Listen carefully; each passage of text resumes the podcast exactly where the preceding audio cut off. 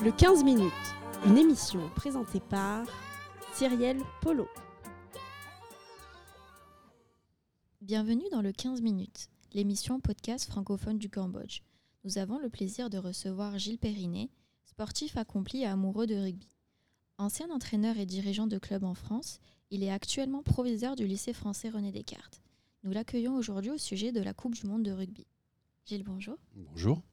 Passionné par le sport, vous avez pratiqué le rugby en National 2 à l'US Tour et avez été entraîneur et dirigeant de clubs en France. C'est donc sans doute tout naturellement qu'après deux années de médecine, vous vous tournez vers des études de STAPS et obtenez le CAPEPS en 1989, puis l'agrégation en EPS en 1995. Après avoir enseigné l'EPS pendant 16 années, vous êtes devenu personnel de direction en 2006. Maintenant directeur du lycée français, vous offrez à vos élèves un cadre d'études stimulant où le sport a toute sa place.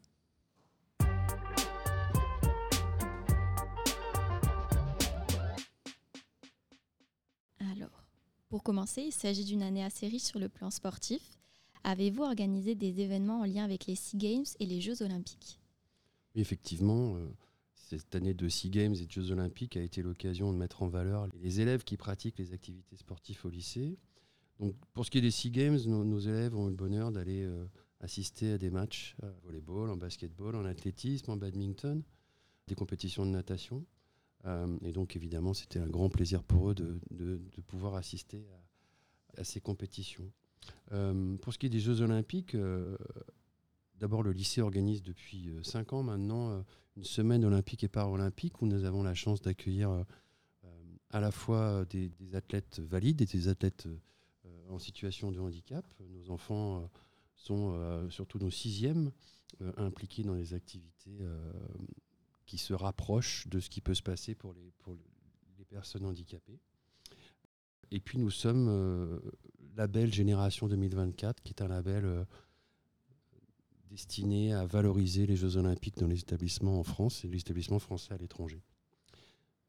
Par ailleurs, euh, on a pu participer, invité par l'ambassade, à la course des ambassades, euh, qui a eu lieu euh, au cours de l'année scolaire dernière sur le stade olympique de Phnom Penh avec d'autres écoles, des ONG et des représentants des, autorités cambodgiennes.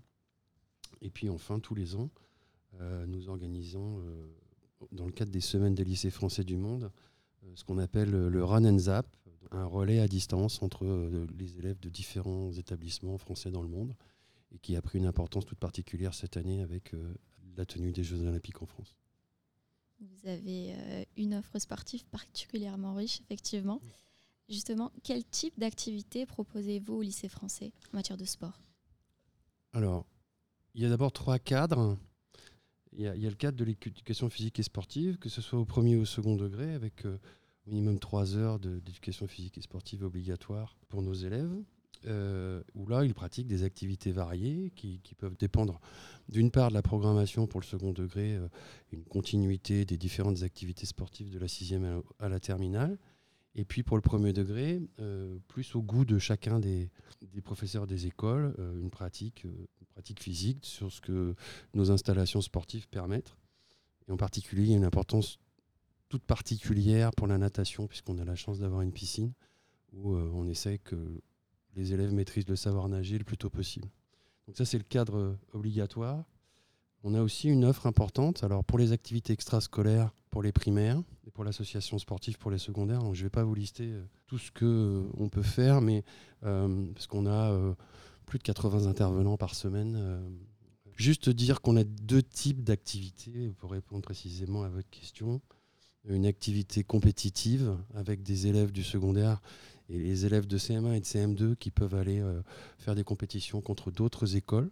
Et puis une activité plus loisir et d'entretien, de découverte sportive et de, dire, de petites rencontres sans que l'objectif soit compétitif.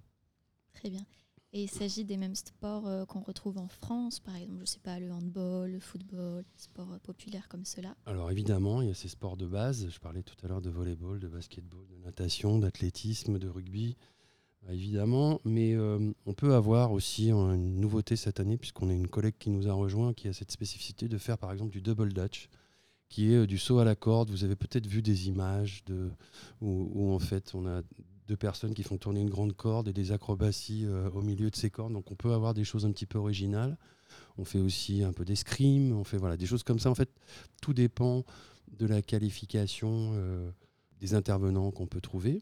Sachant qu'une chose qui est importante pour nous, c'est que nos intervenants, dans la mesure du possible, soient francophones puisque les activités extrascolaires sont aussi une continuité de l'apprentissage et du bain de langue française dans lequel euh, on souhaite les mettre.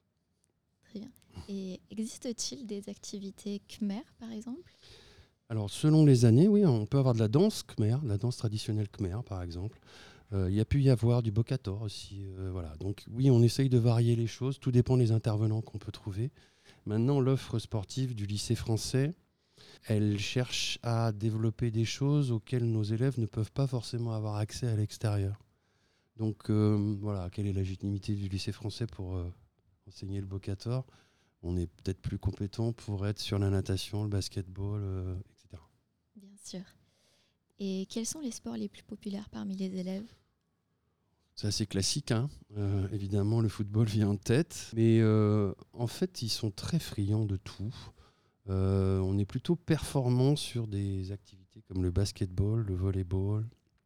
En fait, on est débordé un petit peu, c'est-à-dire qu'on n'arrive pas à répondre à la demande des élèves. Euh, on pourrait euh, ouvrir deux fois plus de créneaux dans certaines activités, on n'en aurait toujours pas assez.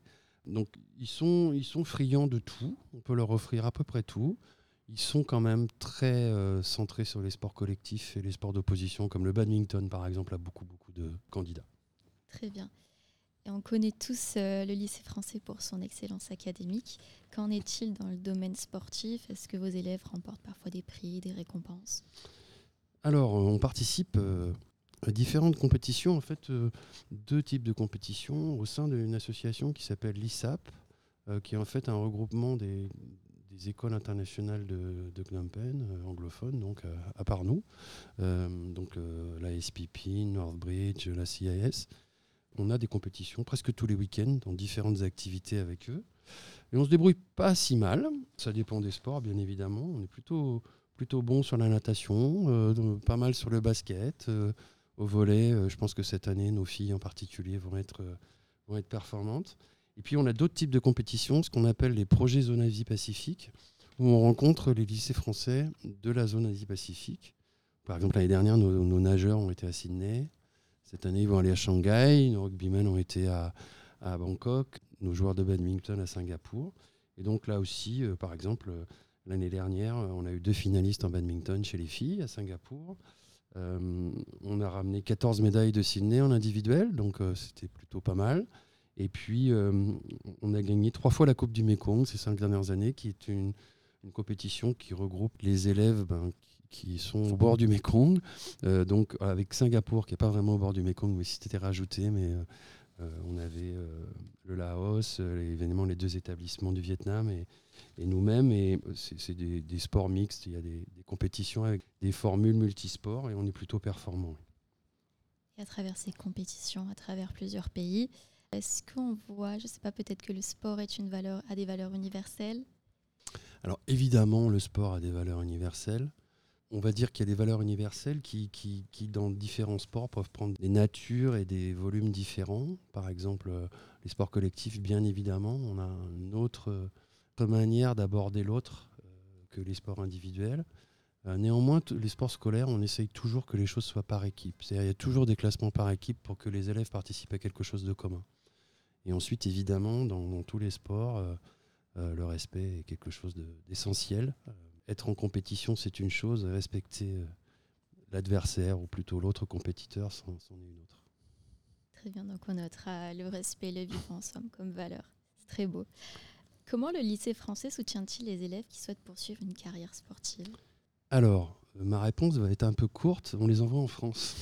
D'accord. Tout simplement parce que les structures, euh, même si beaucoup d'efforts sont faits par les Cambodgiens, qui est un peuple très sportif, hein, on voit quand même que constamment en train de faire du sport, que ce soit à Phnom Penh ou dans la campagne, on trouve des terrains de volleyball en particulier euh, bricolés un petit peu partout.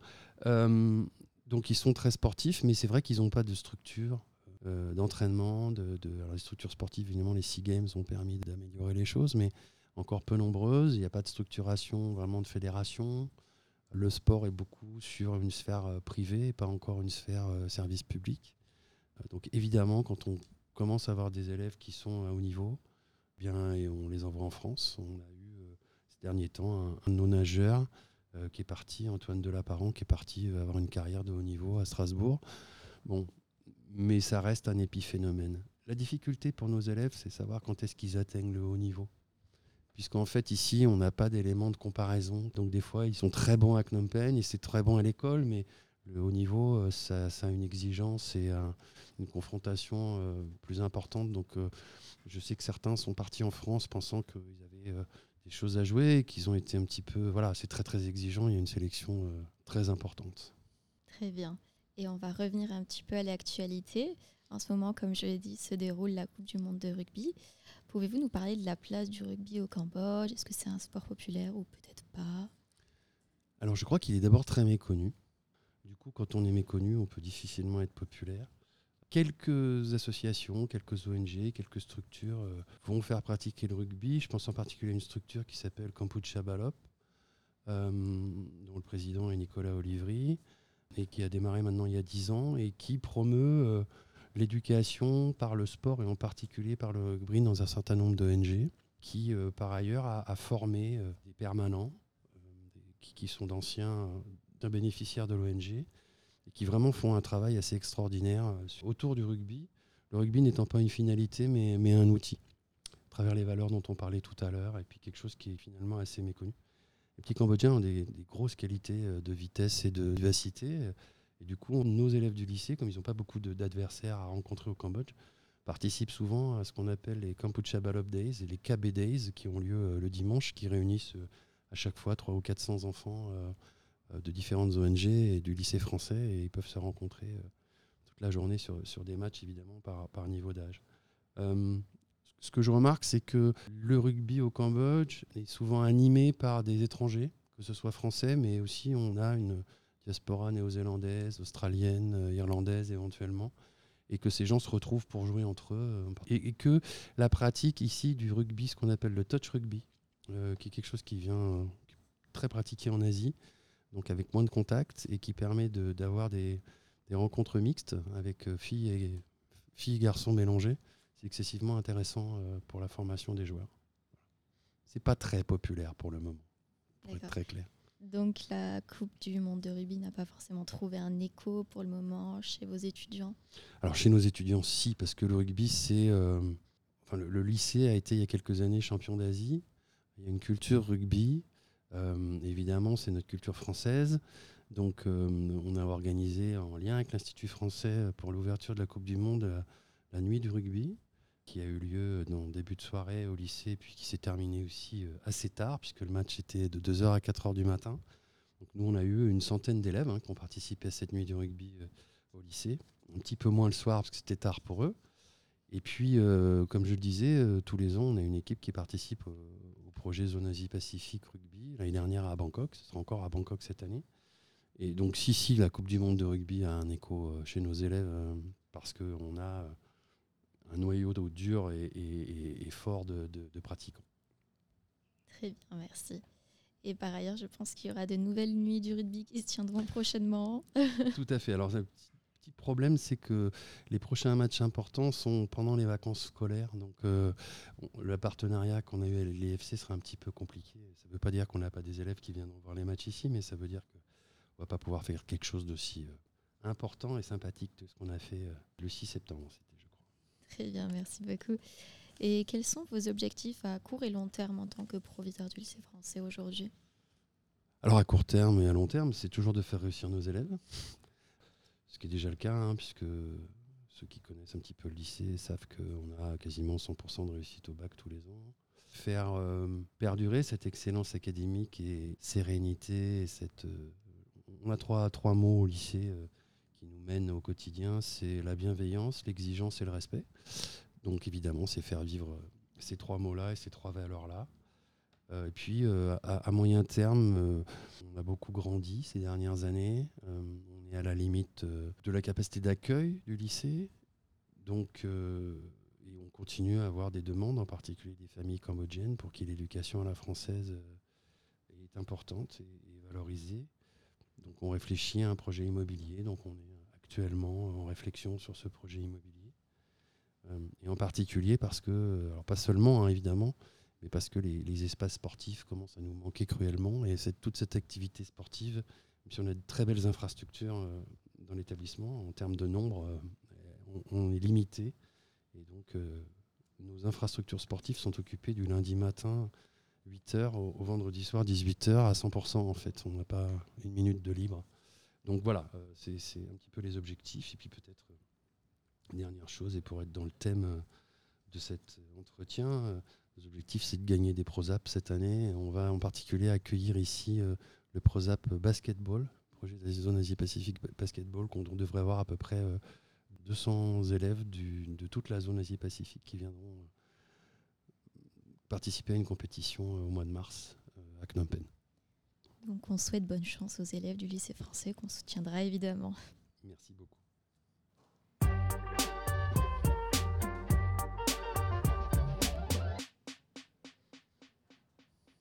C'est déjà la fin de cet épisode du 15 minutes, le podcast de l'Institut français du Cambodge. Je tiens à remercier chaleureusement Gilles Périnet d'avoir accepté notre invitation. Je tiens aussi à remercier Anna Godish et Kanya pour la de ce podcast. Vous pourrez retrouver cette émission sur notre page Facebook, notre chaîne YouTube et notre site internet. N'hésitez pas à la partager. À bientôt.